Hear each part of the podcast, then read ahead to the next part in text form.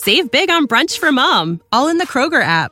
Get half gallons of delicious Kroger milk for 129 each, then get flavorful Tyson natural boneless chicken breasts for 249 a pound, all with your card and a digital coupon.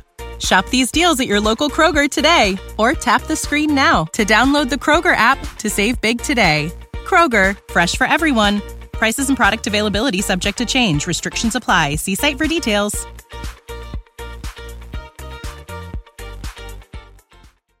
What's up, fellas? Welcome back to Convos Over Cold Brew with me, your host, Emma Abrahamson. Today, I had the amazing opportunity to sit down with Dr. Stacy Sims. She's an exercise physiologist and a nutrition scientist, and her main goal is to revolutionize exercise nutrition and performance for women. I knew I had to have her on the podcast after I saw her TED Talk many, many years ago. It's titled Women Are Not Small Men. And it basically talks about, especially like in the sports world, that a lot of studies are done on men's bodies and not women's bodies, and there are distinct differences between the two and that's basically what her research is all about. She's also published a book called Roar that goes into detailed training and nutrition differences between men and women. In this episode, we talk a lot about going through puberty as a female runner. I really wanted to dive into this topic because it's something that's not discussed about at all. Honestly, there's just not enough people talking about this time period and how crucial it is to eat well and train during this time period and just also know that your body's going to change and you're going to make it to the other side if running feels a little bit different and it's a topic that I'm really passionate about because I don't know you'll hear all about it in this episode but I don't want to talk too much about it beforehand. Before we get into today's episode I want to give a big shout out to today's sponsor Inside Tracker talk about something that has like really helped me deal with you know this i feel like the second round of puberty that i'm going through Inside Tracker helps you understand what's going on inside your body. It goes beyond generic blood work by revealing a more personalized reference range for each person called the optimal zone to assess precisely where your health is optimized and where it's not. I always do the ultimate test, which gives you 46 different biomarkers like magnesium, cortisol, LDL cholesterol, HDL cholesterol, iron levels, ferritin, vitamin B12, vitamin D, so many different biomarkers that you would most likely like have no idea what's going on inside of you. So Inside Tracker was created by leading scientists in aging, genetics, and biometrics.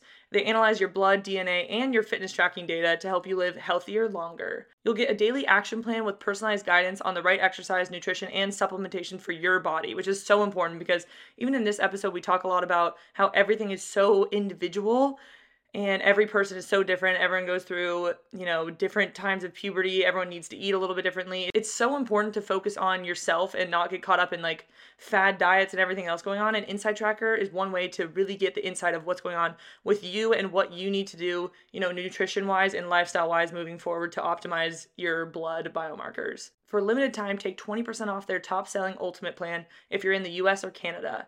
Just go to insidetracker.com forward slash Emma or use code Emma20 for 20% off.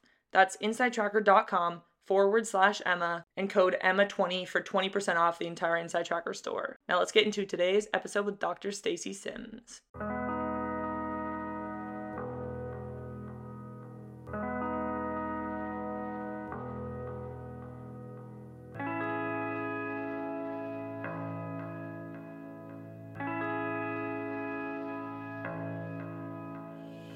All right, Dr. Stacy Sims. I'm so excited to have you on the podcast. I I read your book. I think it, I don't remember when it was, like a year or two ago, and that was the second time I had heard of you. Actually, I saw your TED talk like many many years ago. So then I read your book, and I was like, I need to have you on the podcast because you're just a well of information. So thanks for coming on.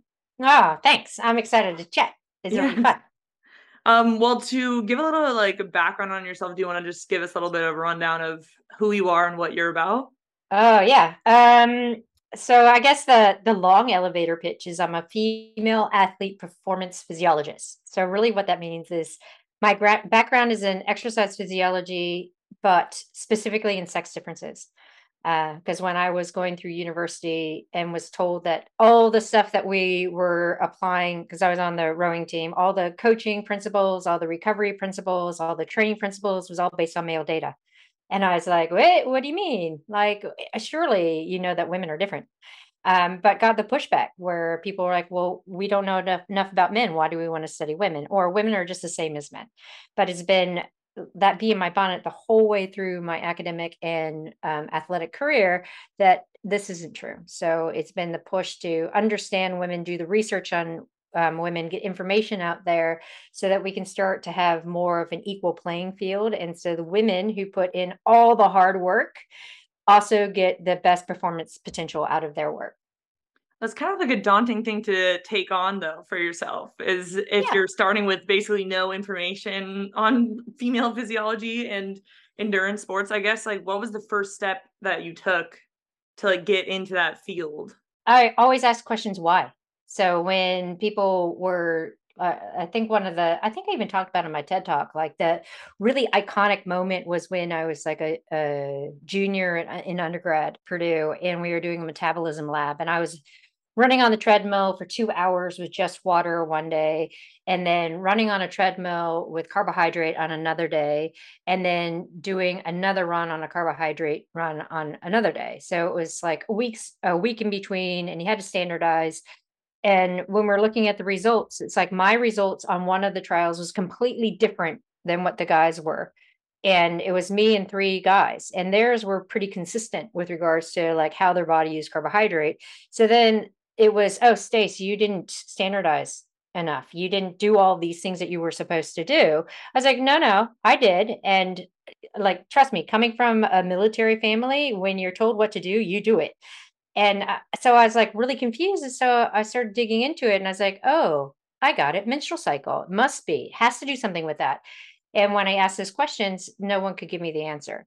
So I was like, well, obviously, I know I didn't do anything wrong. I did everything right. So why are you throwing my results out? So as I started digging more and more, then I went to my master's degree in overtraining in female runners and saw all these other differences between what the literature was showing for men. So just kept pushing it and pushing it and pushing it and pushing it. And it wasn't until, I don't know, maybe about four or five years ago where we all of a sudden had this big platform where you could really make a global impact. Um, so yeah, conversations are starting to turn, but it's been a long road. Yeah, that's wild because I was in college from 2014 to 2018. And even back then, like we never talked about, you know, your menstrual cycle or how to train, like specifically in terms of like women's hormones or anything. And it was, I, I like just watched your TED talk over again. And it's just funny because people just like brush it under the rug. Like it's just never talked about, or people missing their periods was never talked about. Um, and I was at like Oregon, like the top Yeah. of the top tier NCAA running program, and it was still brushed under the rug. And it's crazy, like just now within the last yeah five years or so, I feel like the conversations are starting to happen. I guess like why do you think people are talking about it now? Well, got to understand the cultural context of sport, right? So when we think about what it means to be successful in sport, we see all the masculine qualities of being invincible, pretty much. Like you're having power, you're having speed, you're not showing any kind of fallibility. But when a menstrual cycle or the period comes into that conversation, it doesn't fit in those metrics. So historically, women were trying to be like men so that they could be included in sport. So they had to show all these masculine like qualities as well as not having any kind of fallibility. So if you talk about the menstrual cycle or having a period, then culturally people go, "Oh, you're a delicate flower. You can't do anything at this time point." So people didn't talk about it. And then when we look and see that the acceptable um I guess state of being was to lose your menstrual cycle, which we know is completely unhealthy. But, you know, from a cultural context, it's still in ingrained a little bit that if I lose my period, I must be training hard enough. And so then that became the undercurrent that then there were so many amenorrheic women who were running that it still wasn't a conversation because nobody had it. But in the past four or five years, it's become more of uh, like we look at some of the role models that are out there in sport, and they're like, "Oh, I didn't do well because I'm on my period," or, um, you know, I know I have really bad cramps. It's becoming more and more in the media. And then the flip side of that is from the academic perspective, we have a few of us that sit in the translational aspect between academia and industry. And so we've been able to translate more into industry of how we should be taking care of our female athletes, which then pushes from inside out. So sponsors are now understanding hey, this is how we take care of our top tier female athletes. As well as the athletes then talking about how they feel. So it's been a cultural shift in the past about five years in conjunction with internal conversations that are being pushed out. Yeah. And I mean, I feel like you've been a huge help in that. Like you've been a big voice in this community. It's much needed, obviously. And it's kind of crazy to think about. Yeah, like it was very normalized for people to not have their periods. And it was almost like a good job if yeah, if you lost your period, which is so odd because in the long run, like you know that it's bad for you. Like you see people that don't have periods for a long time, like they're going to get a stress fracture. It's almost yeah, I don't know. You know what's gonna happen, and coaches like knew it was gonna happen too. So that's why it's just odd that it was so normalized and even applauded because I know it makes no sense. It just is going to lead to injury, and there's not really any other way around it. So I don't really I get it. I don't really get it, I, but it's refreshing now to just see different perspectives like coming out and people just talking and I don't know, talking about having a period being a great thing and being what you need to strive for rather than the opposite, which is kind of what I feel like my generation was. So, oh, yeah, it's been all the way through. Like it's been endemic and it's just now starting to change and it's still not there. I was in a, a conference and there was one of the elite running coaches who's like, I know when my my female athletes are ready to peak because they've lost their periods. I was like, what are you talking about? Like because then you know they're stressed enough and they're ready to go and i was like actually no that means they're going to break before they get there and the whole concept of you know that means that there's something inherently wrong that there's some kind of health scope and endocrine scope that's amiss your athlete is getting ready to break just didn't translate because it's been so far endemic in specifically running and athletic and um, athletics you know track and field and that kind of stuff where if you lose your period, then boom, you're ready to perform. And it's absolutely not true. So we're still working it. But now that like RED-S and low energy availability have made mainstream conversations, is becoming more apparent that it's not healthy. Yeah. Honestly, I'm glad you said that though, because I feel like people don't really know how like deep rooted it is, but it's just funny how some elite, elite coach is telling that to you and like with such confidence too. And yeah, it's just, I, I don't know, it's just funny. And I feel like people just need to know like how bad it is, you know, like how badly ingrained into the culture it is. So I'm kind of glad that you brought that up. But um, okay. I kind of want to talk about though, like how to create a female or a healthy trajectory for female athletes because you talk about how it needs to start, you know, at puberty. And yeah. My me myself, like I started puberty probably when I was like 13. I'm kind of a late bloomer. When I was 13, I was like five foot two and then by the time I left high school, like four years later, I was 5'10. So my body, like, and I gained 50 pounds. So my body had like completely changed. Um, and a lot of female athletes like have a very hard time during this like time period of puberty because your body changes and it's so just you feel so different running. Um, so I guess yeah. like how this is such a broad question, but how do you like deal with going through that? I know because it's a different age for so many people. You can't yeah. say, "Oh, when you turn 13, then boom, you're through puberty," because it's very variable. Um, there's a few things that we really need people to understand. Parents, coaches, even girls going through it that one it's variable and it is just one point in time.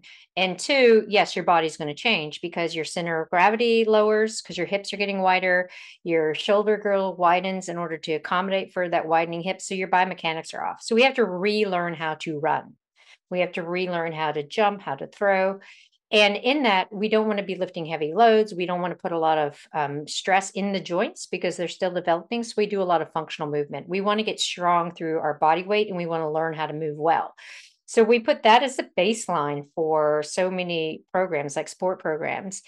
So we can can have all the women who, regardless of where they are in their puberty, doing the same kind of functional training and skills and drills. And so people are becoming more confident in the way that they move because existing protocols now, it no one pays attention to it. So a girl will be a little bit later through puberty and going from the front of the pack to the back of the pack and going, why am I gaining weight? Why am I so gangly? They either drop out of sport or they do the unfortunate thing of eating less or getting an eating disorder or really trying to train more to catch up.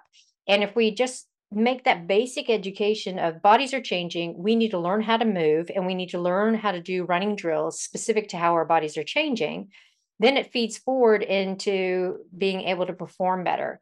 And the other factor is if we don't have that education piece, then what they're doing in high school, they'll get so drawn out and sick of it, then then they'll, they'll stop. They won't continue.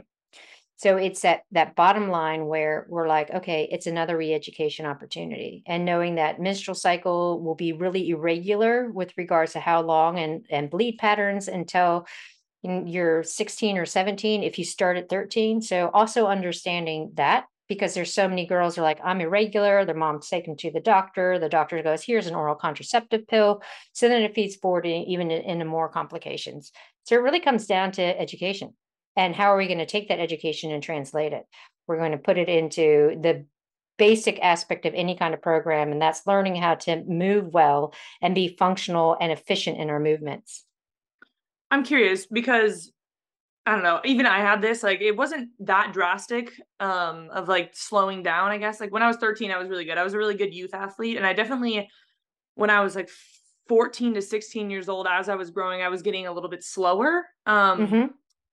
But I guess for like people during that time period, is there always a light at the end of the tunnel? Or is it for some people like, I don't know, you will just end up being a slower runner? Because for me, like, I kind of got over the hump. Like, I got, I don't know, I like went through my first round of puberty and then I ended up getting better again. But it like took a while yeah. for me to get through that. It took years, I would say. Um, but is it like that for everyone? Like if everyone does it healthy healthfully, um, they can get to the other side of it? Yeah, absolutely. And that's what I mean. It's like one point in time where your body's going through so much change and it's under so much stress that when you start trying to put in training load to get faster, all of your metabolic capacities haven't quite developed either. So we talk about the lactic acids um, uh, system, and we talk about you know aerobic system and your top end sprint capacity. All of those things also have to develop. So as you're going through puberty, your body has a little bit of a slowdown because it's trying to accommodate for all these changes, as well as getting a better total metabolic system. So you get through that hump and then you start training specifically and everything catches up and then you can start progressing. But it can be a year, it can be two years. So the high school time period I find really interesting when there's so much competition in sport until you hit your junior or senior year where people start coming into their own. So the earlier days of sport I find really frustrating from being on the sideline. Of seeing these girls struggling when no one's telling them like these are all the changes that you're going through and it is a temporary point in time don't give up. Like work on the functional movement work on learning how to run efficiently and then as your metabolic systems start developing as well that's when you catch up and supersede what you've been doing I think it just makes it harder now though too because everyone's so good in high school. Like the high schoolers are just getting way better. So then the external pressure to go against what your body is doing is even higher. Like, yeah, the external pressure to train more, eat less, you know, when you're starting to get slower, like during those time periods that happens to you. I don't know. I feel like it would just be a lot higher at this point in time, like compared to when I was in high school, which yeah. kind of sucks. But it's like, and it sucks too because then colleges are looking at you, so there's like that added pressure too. Um, I don't know. That's just like a random thought. I, it's not, there's not no, really it's true. there, but it's true. And what we're finding is that it's more competitive in high school because more and more girls and boys are going through puberty earlier. Mm. Like it, the average age used to be around 11 to 13, and now we're seeing it as early as seven, eight. So we're having girls who are starting their periods when they're eight. And I look at my daughter who just turned 10 and she hasn't. And I was like, I can't imagine having to explain, like sit down and explain what's going on when you were eight, because you were still into fairy books and, you know, all the kind of unicorns and things and still, still a kid, right? Still a baby kid. And now we're seeing that puberty is starting early and girls are getting their periods by eight, nine, 10 years old. So, of course, when they hit high school, they've already gone through it. So there's that subset of girls who are going already through it before they get to the running stance within high school. So that's what's making it even more competitive. So oh it's I know. It's interesting. And not necessarily in a good way either, because when you think about going through puberty at, at that young of an age from a mental standpoint, just not at that capacity. So yeah, does that even make yeah. sense? Why is that happening? You know? Uh, some of it's there's so many different hypotheses around it. Some of it is about availability of food. Some of it is about their parents have gone through it earlier, so then it's a genetic set point that's come back down. Um, can be a little bit of early childhood obesity or, or a lot of body fat that's put on when they're younger. So then they can aromatize estrogen a lot faster. So then it kicks forward. So there's lots of different ideas around it, but nothing's been pinpointed yet. Interesting. Hmm. I could not imagine getting my period at eight years old. no, no, not at all brief little intermission here to talk about one of my favorite sponsors ever, Goodr. Goodr makes $25 active sunglasses for anyone. They're lightweight, comfortable, don't move when you run, all for only 25 bucks. No slip, no bounce all polarized and all fun. I'm sure if you're, you know, around the running world or even endurance sports world, you've seen people rocking Goodr sunglasses because they're literally the best. There's a reason why everyone wears them. Some may say they're the best sunglasses ever invented, and I would have to agree with them both because of their awesome names like $9 pour over and influencers pay double um, which are kind of iconic names.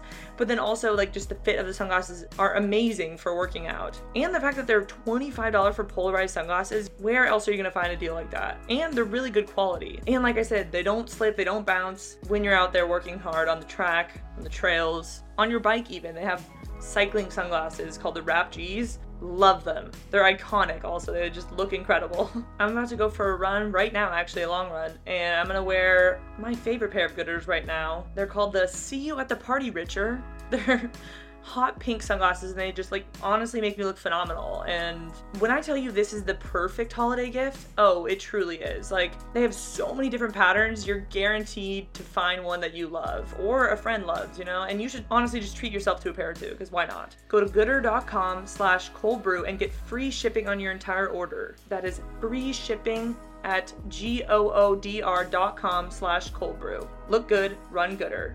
Now let's get back into today's episode with Dr. Stacy Sims. Okay, well, what is like, what are some of the worst? This is maybe a negative way to say it. What are some of the worst things that like a girl can do during that hump time period, like when they start going through puberty, for to like that affects their trajectory of their running career, like a longevity in the sport. Yeah, not eat.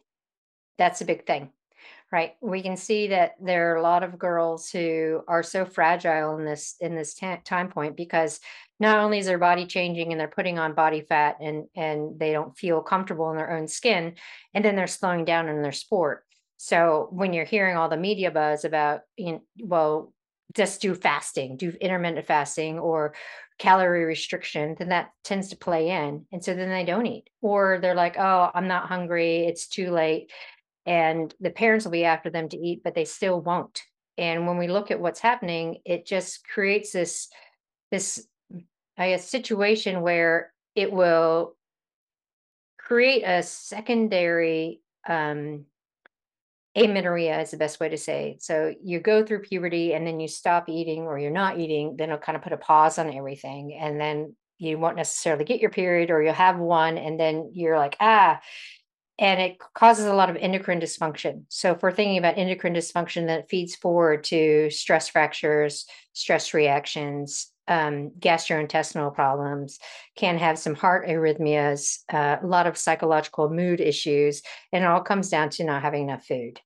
And when we're looking at, well, how do we keep progressing? We need to eat and have a precedence on protein. So we know that even if you're not exercising, but you have a higher protein intake, that you end up putting on more lean mass and keeping body fat down low. So it's again the education, We're fueling for what we're doing because women do better in a fed state. So that means having a little bit of food before training, definitely recovering after, making sure you're getting most of your food in and around the stress points of the day so that you have energy to go through school, you have energy to train well. Because the goal of training is actually to create an adaptive stress, right? You don't go to training to compete, you go to training to do a certain session to then get fitter.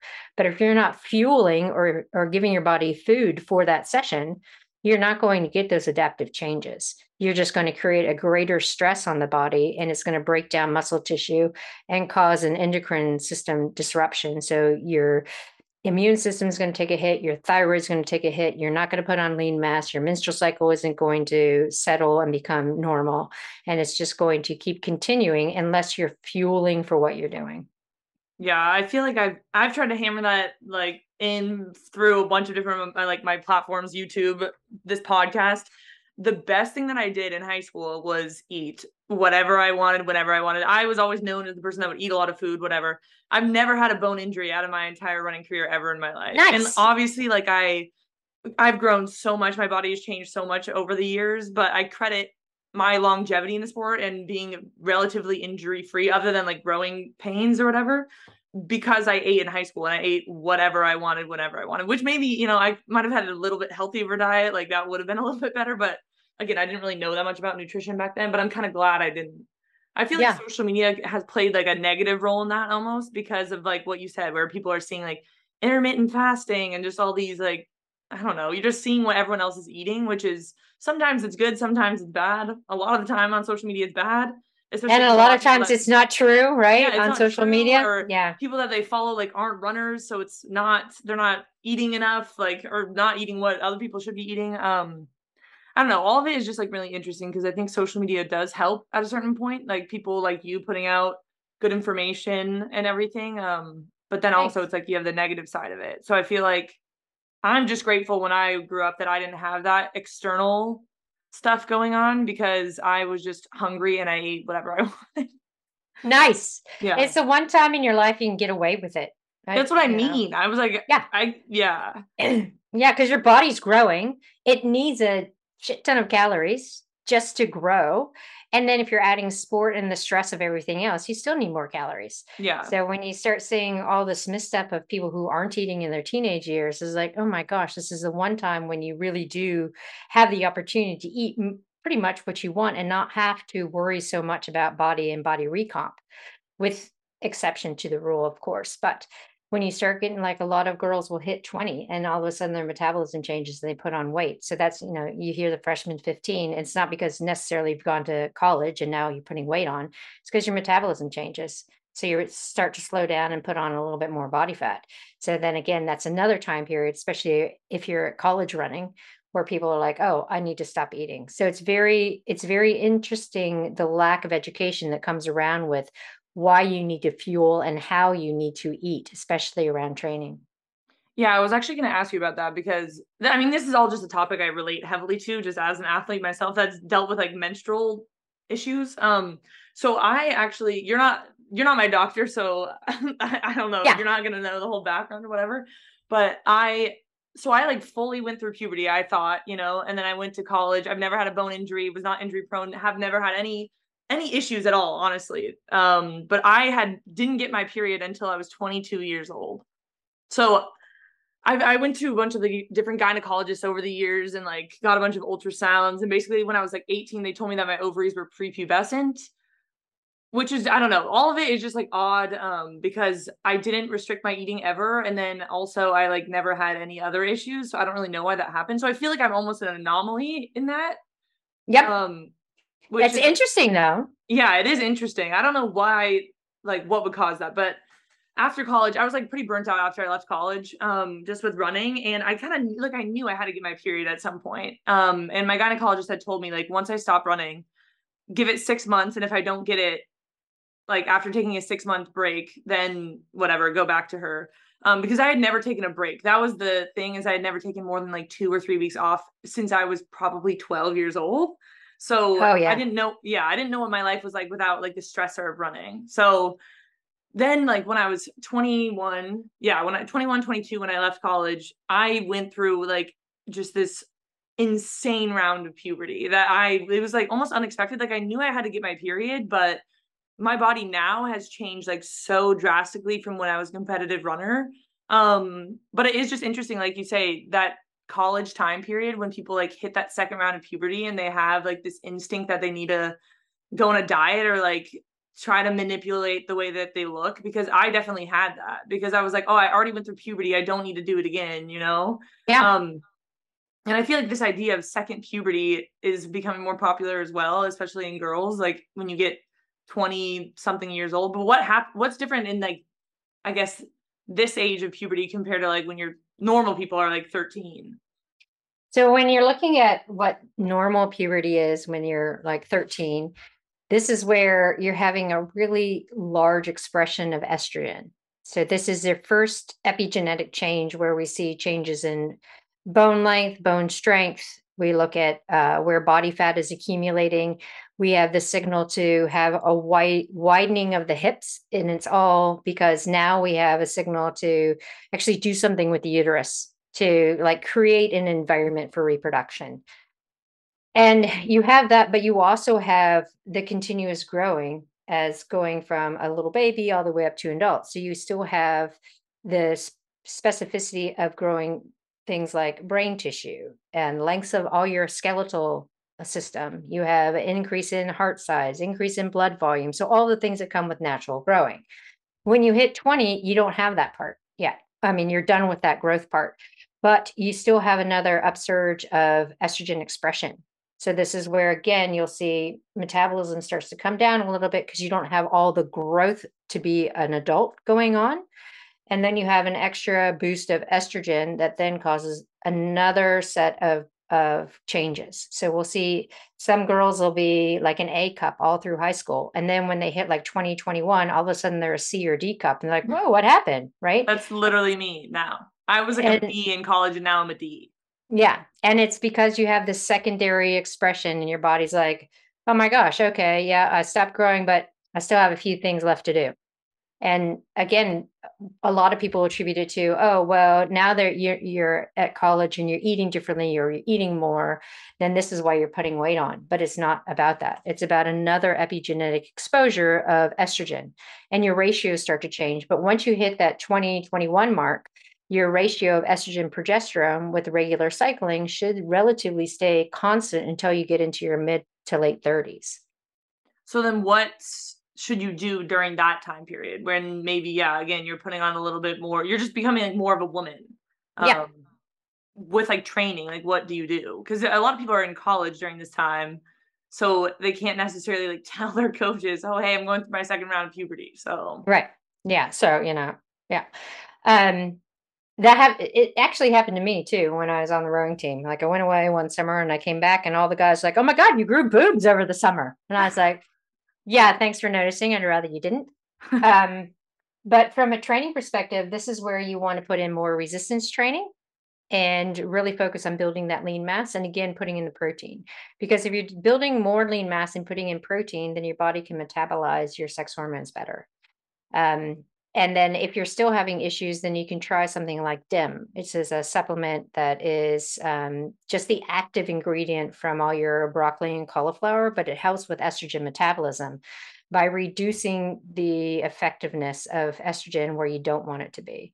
So it's a way of moderating how estrogen is affecting your body in a good way, not in a bad way. Okay yeah, I'm just like intrigued. I mean, I feel like I'm in this weird time period right now where I was really burnt out for a while and then now I'm like getting back into running again, but I'm just a lot slower and running feels it's almost to a T exactly like what high school was, where it's like running just feels so crazy different than it used to. Um so it makes me a little afraid. I'm just like, will I ever be good again? But then I also can feel it that I like do have I could be good again. I just need yeah. to be consistent and it's the same sort of thing of like I need to be patient through this time period because my body's like still changing just because I feel like I'm just such a late bloomer. Um I don't know, and I'm like 26, which is crazy that I'm still like dealing with these changes, but I am. Um Yeah. So yeah, I guess it's just like perseverance through this time period and being patient and doing yeah, like adding in resistance training and just being smart about it. Um Yep. But it's hard. I mean, it's hard to deal with it mentally. Like how Absolutely yeah. When it comes to like dealing with like coaches what do you recommend like how do you bring up any of these topics at all? Um so because we want to look at it as like a health scope right? And, when coaches encounter their athletes every afternoon for practice most of the time there's a general check like who's injured who's stressed you know what's going on?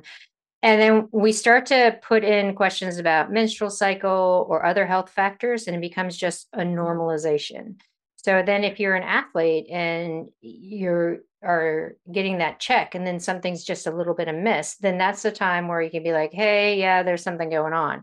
And if the coach is like, what's going on? Tell me, then sure, have that conversation. But if there's a little bit of a discrepancy, at least it's awareness to the coach that there's something going on. And so you're not being judged because the whole thing is about taking away that judgment. So if you're having just that baseline check of, of check in and, and the baseline health aspect and the menstrual cycle and women's health issues are part of that just initial check in, then if there's just that run amiss, then that awareness is there instead of everything being hidden. Um, we often look at things like using a traffic light system. So if you're coming into a practice and you're like, I'm a red today, or I'm a green today, or I'm an orange today, if you're red, what's going on? Are you injured, poor sleep? Um, you're a few days out from your period, or it's a day you usually feel flat, or you're having some health issues. The coach is aware. It doesn't necessarily have to ask specifics about it, but just knows that there's something going on with my athlete and I can dig in or just be aware so that I'm not making judgment calls or I can help by encouraging or asking questions. Yeah, there's a I like do like listener questions for this episode and for the coach like from the coach's aspect, what should coaches do like in this scenario? Like how especially as like male coaches, how should they approach topics like these? Because it's something that i feel like a lot of male coaches will just not disregard because they don't know anything about it. So how should they go about talking to their athletes yeah and it's interesting because a lot of the conversations like if you're with your female teammates you know we always have conversations and talk about oh my period's coming or this is happening or that is happening so grassroots wise it's already in that context right so if the coach comes in and is open to it and not embarrassed about it, it just becomes natural conversation. For coaches who are um, like coaching young 13 or 14 year old girls, you know, like right at the onset of puberty, where it's not that comfortable then this is where we really work on what are we doing from a traffic light or what are we doing for a health check-in? So the coach is aware that there are some things going on can maybe pinpoint to the parents they might want to have a conversation with their kid or you know ask the parents is okay if i have a conversation with your child? Um, just to bring the parents into the loop as well so then kids aren't by themselves. So it is about the education standpoint where if we normalize the conversation about all these health health issues like heavy menstrual bleeding there's so many women with heavy menstrual bleeding and that goes unknown, right? So the first few days of their period, they're completely down for the count with cramps and they might have to go home from school. But the coach, if they're not aware what heavy menstrual bleeding is, might be like, oh, suck it up. But we don't want that attitude. We want the education. The same thing with like PCOS or endometriosis. So if we make these conversations normalized, then the coach isn't embarrassed and there isn't a stigma around it. So then that opens up those conversations. Yeah. I think I mean it's so important for those high school years just to normalize the conversation about it and start having those conversations. I mean, I can see how especially I don't know, being like a male coach, how it would be difficult to approach these topics, but I like what you said like going and maybe talking to the parents or I don't know, just opening up the conversation is just so important. I feel like again, it wasn't something that was talked about on my team at all in high school at yep. all ever. I don't Not think it was ever either. brought up once. Nope. Nope, um, never. Yeah, but everyone on my high school team was generally healthy, but I think it's still, I mean, it would have been a very good thing to talk about, probably. Um, yeah. Another little intermission here to talk about another one of my go to products that I use literally every day. Who's sponsoring today's episode? Coros like I said, I'm about to go for my long run right now, and I've already got my Coros Pace 2 GPS Premium Sport Watch on my wrist. I have the blue sapphire one on. We're rocking with the blue colorway today. I love this GPS watch. First of all, really lightweight. I never feel it on my wrist when I'm running, which is the best thing that you can ask for for a watch. It looks really classy. It's just very well put together, very good quality, and you know, more than anything else, it's super easy to use. I'm not a tech wizard, and you know, I like simple and the Coros Pace 2. It's a super beginner friendly watch, which is incredible because that's what I need, to be honest. All you have to do is press two buttons and then you're off and running, and both the watch and the app are super easy to use. So you can sync from the watch to the app and Strava automatically. You don't even need to think twice about it. I talk about it in basically every episode, but I just need to hammer home like how good the battery life is on this watch, you guys. I've tried so many GPS watches in my life, and I don't know how they do it, but the Pace 2 battery is insane. I can go days, days, days wearing it all day long without charging it. And, you know, I'm a little bit forgetful. There's no worse feeling than when you're about to go for a long run. You like finally have the motivation to get out the door. You go to put on your watch and it's out of battery. Yeah, that rarely ever happens with the Pace 2 because the battery life is insane. Also, talk about another perfect holiday gift. The Coros Pace 2, guaranteed whoever you gift this to is gonna love it. And listeners of this podcast, we got a good deal for you. Go to Coros.com and use code COLDBREW for a free accessory with a watch purchase. Just add your accessory like a band, a charger, or a piece of apparel to the cart before checking out and apply the code COLDBREW and you get that accessory for free. Linked in the show notes as per usual. 10 out of 10 recommend. It's an amazing watch. Now let's get back into today's episode with Dr. Stacy. At what age should someone be concerned if they haven't started their period? Uh, we say around 16. If someone hasn't started their period by around 16, this is when they want to go check and see, well, what's going on? Is there something wrong with the pituitary? Is there something wrong with the ovaries, or is it a lack of of, of energy intake? Um, because that primary amenorrhea where you actually don't start your period can be a bit of a concern because that means that yeah there's an endocrine misstep um, but note that when you do start in high school like if you're 13 or 14 it could be you only have four periods a year right? Or it could be that you have one every six months because everything's so irregular. And if you haven't started by the time you're 16, you definitely need to get checked out. But most of the time, people won't fall into a regular pattern until they're 17 or 18. I feel like the hardest thing about this is that there's no set structure. So then it's, Mm-mm. and everyone's so individual that it, that's what makes a lot of this difficult because absolutely there's nothing yeah. to follow, there's no instructions. And no one talks about what's normal. Yeah. Right so we say oh a menstrual cycle is 28 days but it's not. Like yeah. that's just two week two week is a division factor but most women are fall between 21 and 40 days. And it's a follicular phase or the low hormone phase that lengthens because that's when the body's really resilient to stress and is trying to make it so that when ovulation occurs there's a higher prevalence and higher chance of that egg being fertilized and, and surviving so when we're looking at menstrual cycle changes, if the body's under a lot of stress, then that follicular phase is going to lengthen because it's taking a longer period of time for that body to build up resilience to actually create a situation where ovulation can occur and the chance of having fertilization is more successful. And then we also talk about well, what does a normal bleed pattern look like? No one talks about that. I had some guys come and go, well, I thought women just bled for seven days and then boom, they're done. I was like, mm, yeah, no. Let me tell you. it is very different. And it also depends on how stressed they are. It could be like you have a bleed pattern where two heavy days, a light day, and then another heavy day, and then a couple of days of spotting, and then you bleed again. Or maybe you just bleed for three days and then spotting. Or maybe you have spotting and then you bleed. It's so arbitrary and different. And you know, if it goes longer than seven days, then there's something we need to check out. But if it's one or two days, then yeah, that's okay. That's normal, right? So yeah, we don't talk about bleed pattern. And this is mm-hmm. why another thing like heavy menstrual bleeding is never really discussed, even though over 40% of recreational athletes have it. And it's even higher in elite athletes because, you know, the body's under a lot of stress. And then you have boom, this inflammation factor, massive uh, inflammatory responses above and beyond what normal training inflammation is. And then you have this really severe cramping and, and t- tissue slough off that causes the cramping where people can't get out of bed. And that's not normal. So there's ways of getting help for that. But that's not a general conversation either because people are like, oh, yeah, here's my menstrual cycle. It's X days long, but no one talks about the nuances within it. I'm curious just from your perspective. I've thought a lot about this. Like, do you think inherently running is good for females and like their hormones?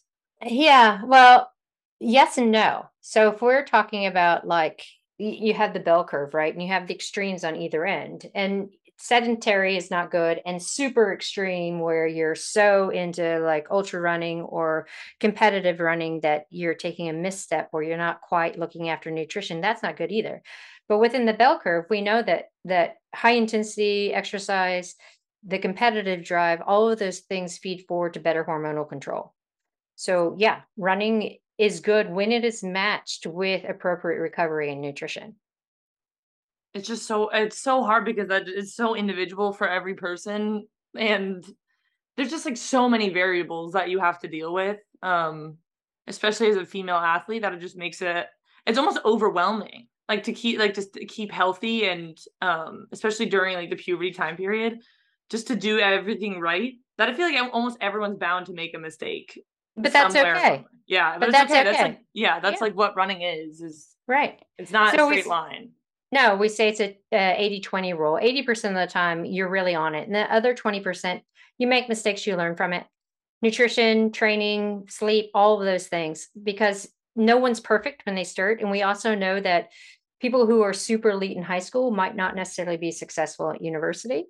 And we see the trajectory. A lot of people who are elite runners really don't come into their own until their late 20s, early 30s. So it's what you're doing in high school is the learning process. And even though it sounds really complex and overwhelming, if you are tracking yourself and understanding your own patterns, then you can dial in for yourself. And that is enough understanding how you respond, how your hormones make you respond to sleep, to training, to nutrition, to stress. That is enough. You don't have to worry about what everyone else is doing. As long as you know yourself and how your body responds, then that's that's all that's all we can all ask for. Oh, I wish it was that easy. that easy to not get like For the ones who work hard to ensure their crew can always go the extra mile, and the ones who get in early so everyone can go home on time. There's Grainger, offering professional grade supplies backed by product experts so you can quickly and easily find what you need. Plus, you can count on access to a committed team ready to go the extra mile for you. Call, clickgrainger.com, or just stop by. Grainger, for the ones who get it done. Bombarded by, uh, you know, wrapped up in all the other stuff. Yeah. Yeah. What okay, someone goes through secondary amenorrhea, what should be their first thing that they go do? Go see an endocrinologist. Just to so, see what's going on with the hormones? Yep. Because if it is most of the time when we have secondary amenorrhea, it's because our luteinizing hormone pulse has stopped having its daily flux. So if we don't have luteinizing hormone, then we don't have ovulation. If we don't have ovulation, then we don't have that pro- progression of progesterone and an upsurge of estrogen. So pretty much our menstrual cycle stops. The reason why luteinizing hormone pulse dies is because we don't have enough energy coming in. And if we are looking at luteinizing hormone with estrogen from a blood test standpoint, we can see is it luteinizing hormone and a lack of energy coming in, or is there something else going on? So if you go see an endocrinologist, they can start to kind of tease that out and then you can take steps and actions to fix it. So if it is no luteinizing hormone pulse, we know that it's an energy deficit. Then the first thing we do is drop volume completely. We look at doing, uh, you know, four weeks of strength training and a little bit of intensity, um, and fueling really well because strength training is not fuel depleting. And we also know that you can really maintain optimal body composition if you are doing resistance training and fueling appropriately. And you can get your luteinizing hormone pulse back and then ovulation back. If it is something that has to do with the pituitary, then the endocrinologist will see that, and then you can take medical steps to correct it. So the first port of call is really seeing a specialist to figure out is it something that is organ related or is it something related to not enough energy? Okay, so when doctors prescribe people birth control, to help regulate their menstrual cycle. A lot of the time, I feel like that's what happens when people go through like secondary amenorrhea or they haven't gotten their period yet at all. What, how does that have the effect on the body? Like, is that doing the same thing or not at all? Yeah. I, I get so frustrated when that's the answer because when you're taking an oral contraceptive pill, the whole goal of an oral contraceptive pill is to down regulate your natural cycle, like to pretty much cause an ovarian failure effect where your body's not producing its own estrogen progesterone. So if you're having irregular cycles or you're amenorrheic and someone gives you an oral contraceptive pill, that's not fixing the problem. It's masking it. It's giving synthetic hormones to create this cycle that's not true. And the bleed on an oral contraceptive pill is not a true period. It's a withdrawal bleed. So that means that now these hormones aren't there. So you're going to slough off, but it's not the same endometrial lining as it would be if it was your own natural hormones. Um, the thing with oral contraceptive pills too is it masks if you're in the early low energy availability state, and it also we're seeing more and more evidence to show that it can impede training potential because it has a high oxidative and inflammatory aspect on the body. So then it reduces adaptations. So when we're looking at young athletes who are put on oral contraceptive pills to quote fix the menstrual cycle, it's masking things and can potentially make things worse. So instead of getting an oral contraceptive pill, I wish that physicians would dig in a little bit more and then have better guidance on okay well we need to go refer you to a sports dietitian to really dig in. Or maybe we need to refer you to an endocrinologist to see is it something that's going on with pituitary or is it something that is energy related? But let's have a look at what's going on with the hormones. Um, so yeah that's that's the one bugbear that i have that's still so commonplace especially when parents are worried about their kids and they think the best practice is go to the physician. The physician doesn't know anything about low energy availability or RED-S. And so their automatic response is here's an oral contraceptive pill. So does taking like the oral contraceptive, does that prevent bone injuries or is it just inevitable that it's going to happen because of the low energy? It does not do anything for bone. We look at the estrogen component in oral contraceptive pill, and it does not do anything for bone health. So when people are having stress reactions and they're like, oh, take the OC to help, it doesn't. It can make things worse. The only thing the oral contraceptive pill can do is help with anemia because it reduces the severity of bleeding. Um, but with regards to all other kind of health issues with bone, menstrual cycle irregularity, it doesn't do anything that's crazy because again that's like something that's definitely pushed in all the time. all the time yeah. That's wild. Man. the only the only um i guess exogenous hormone or external hormone um, format that can help with bone mineral density is an estradiol patch because the micronized estrogen that's in that patch format is very similar to the estrogen that your body produces so then it is assimilated and can help with bone. But when you're taking an oral contraceptive pill, it's not the same format and it's not metabolized the same. So the bioavailability of that estrogen might be 25% as opposed to something like the patch that's assimilated right directly into the system where you're getting, you know, a good 80 to 90% bioavailability. Is the patch birth control as well or is that something else? Uh, it's not. Okay. It can be if you use it in conjunction with some other things. Okay. But just the patch itself is not. What do you think is the best birth control for athletes then? The for, like the actual what? What would you say? The IUD. Okay. yeah, an IUD. And the reason why I say that it's fit and forget. And so you can put it in for five years, you don't have to worry about it. Uh, a lot of women's periods stop but it's not because they've had a downregulation of their ovarian hormones. It's because the uterine lining becomes so thin that autophagy can take care of it. So you don't actually have a bleed pattern, but you can still track your cycle through basal body temperature. Because after about eight months of insertion with a progestin only IUD, you ovulate again. With a copper IUD, you never stop ovulating. So you can definitely track your cycle. Um, if that's a bit daunting because it is a small you know device that's inserted. You can use something like the depot shot that can also be a very effective birth control and it doesn't have as systemic um, i guess complications as oral contraceptive pill. The implant but i don't know if the implant's still in the states. I think they might have taken it off the market but i'm not sure. Um, but i always say you know what? If you if you need birth control for birth control reasons, then IUD. Okay. If you are looking that you need some kind of birth control because of health aspects, and so you need that estrogen component, that's when we start looking at the oral contraceptive pill. Okay. Yeah, a lot of people ask me that question all the time for people like you, or I've had other hor- like hormone experts on. So I'm always intrigued to see what what the response is. But yeah, I mean, it seems like the IUD is the the way to go. Yeah, way to I have go. a lot of I have a lot of my tactical athletes use it, you know, my military women, because if they're on missions, even if they're using an oral contraceptive pill, they still have to take the pill every day. If yeah. they don't, they have breakthrough bleeding. So that's not effective. They don't want to be naturally cycling because if they're on a mission and their period comes, it's the same thing.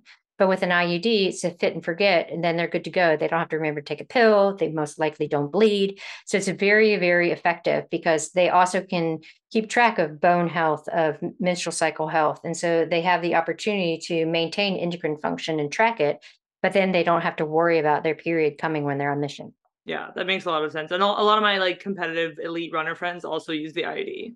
Just yeah, again, maybe just out of convenience, I don't know, but and traveling too, yeah. right? Because if you're traveling from time zone to time zone, and one of the requirements of an oral contraceptive pill is you have to take it within the hour every day, like within the same hour every day. With time zones, it's really confusing. Yeah. So then you could end up a few days before your race and oh my gosh, breakthrough bleeding. What's going on? Yeah. Um, okay, well, I don't want to keep you for too long, but I have some listener questions that yeah. we can go through really quick. Just um everyone just always has a lot of good questions. So yeah. Um, how to how to uh, come back from overtraining? Do you have any tips? So overtraining is interesting because is it like true overtraining where you're fully into the red hole, or is it that overreached state where it's very similar to low energy availability?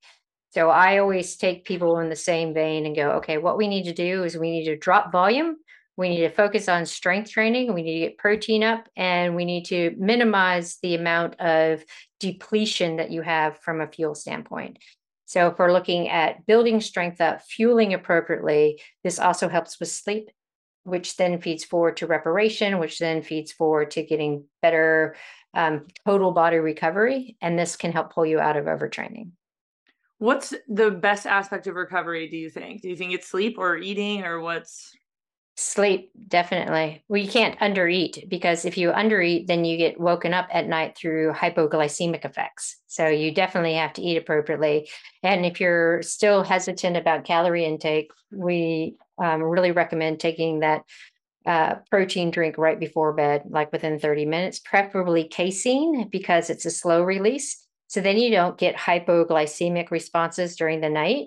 So you can actually sleep well and have really good sleep architecture, as well as have, have a boost of amino acids that helps with reparation. Do you believe in race weight? No. Why not? I don't, because that becomes something that's on the scale. I believe in power to weight when the fact that, you know, you're are producing a certain amount of power and performing really well.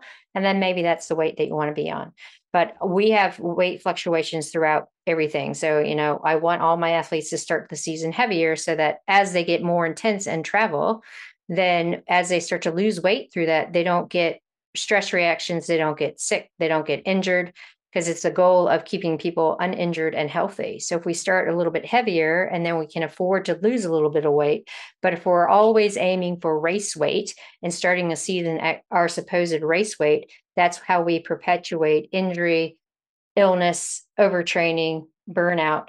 And so when we think about race weight on the scale, it's not an appropriate metric. We have to look at performance. I saw many people's uh maybe not running careers, at least seasons.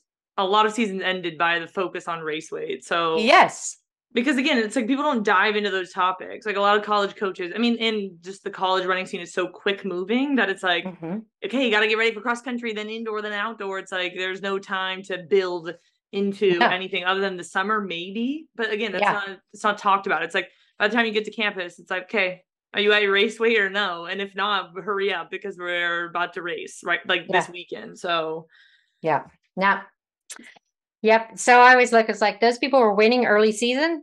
Let's see how they're doing at the end of the season. Because yeah. if they're race weight and winning at the beginning of the season, somewhere along the line, they're going to get injured and they're probably not going to be there when it counts when we're looking at regionals and nationals. Yeah, exactly. Um, racing on your period, like, do you have any ways to help? I don't know, people that have bad PMS symptoms?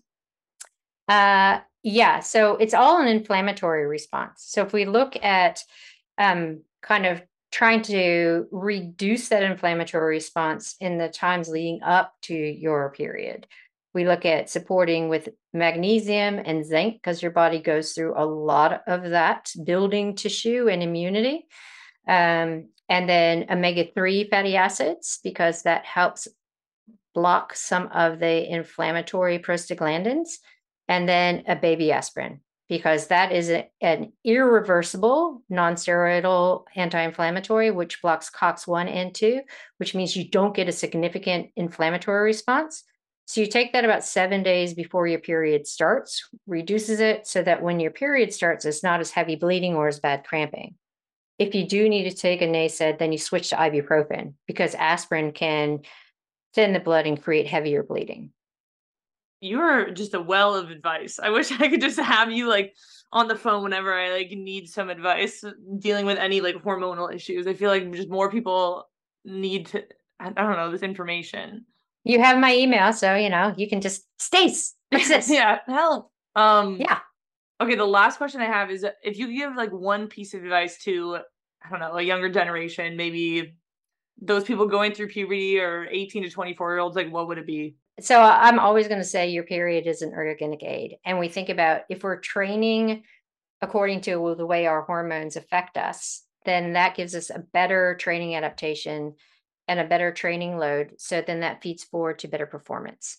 But the flip side is don't let any of the things that occur during a menstrual cycle feed into your brain that you're going to have a bad performance because we know there's so many other things that can give you the kudos to have the best PR day at any point in your cycle.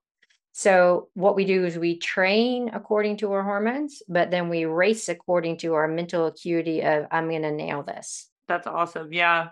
I feel like your uh your book Roar too really helps I don't know, talk like it's just a very uh, deep dive into like what we've talked about today. So I always like recommend it to people because I feel like it's very helpful for in terms okay. of like specific nutrition and training around your cycle. And that book came out 2016, and we are right now doing a second edition. So the Ooh. new one will be out March, April timeframe. And so we've changed, well, not changed, we've updated a lot of it. So we've put in a lot of stuff about menstrual cycle and hormone tracking and more biohacking stuff, more stuff about the gut, training specificity. So, yep, science evolved. So we've evolved the book. Oh my gosh, I'm so excited to read. I will definitely be like pre ordering that. awesome it yeah. doesn't mean the old book is is wrong it just yeah. means that we've updated a lot of the the science that evolves yeah awesome well where else can people follow you you know keep track of your stuff so our website dr stacy sims um, says dr stacy sims uh, has all of the insight of you can sign up for our newsletter so it's a free newsletter and we have little micro learning courses so if you want to take a deep dive on menstrual cycle tracking or protein supplementation or iron you can get those. And then we have our big courses, and then it has a list of all the things that I'm doing. But if you're like, nah, that's too much, then just go to Instagram and follow me on Insta. Awesome. Well, thank way. you for taking yeah, thanks for taking the time to deal like cover all these topics. I feel like it's very helpful to yeah. this generation, my generation. I appreciate it. You're welcome. it. No problem. Thanks. Thank you all so much for listening to today's episode of Convos Over Cold Brew. I hope you enjoyed it such a good conversation. Like I said like multiple times in this episode, Dr. Stacy Sims is literally a well of information. If you haven't listened to her TED Talk, it is so helpful and also reading her book Roar really helped me learn more about my body as a female endurance athlete, so I recommend those two things for sure and go give her a follow. Follow us too on Instagram at Convos Over Cold Brew Pod if you want to be up to date on the latest episodes. And thank you all so much for listening. I will catch you all next week. Peace out, fellas. Save big on brunch for mom, all in the Kroger app. Get half gallons of delicious Kroger milk for 129 each, then get flavorful Tyson natural boneless chicken breasts for 249 a pound, all with your card and a digital coupon. Shop these deals at your local Kroger today or tap the screen now to download the Kroger app to save big today. Kroger, fresh for everyone. Prices and product availability subject to change. Restrictions apply. See site for details.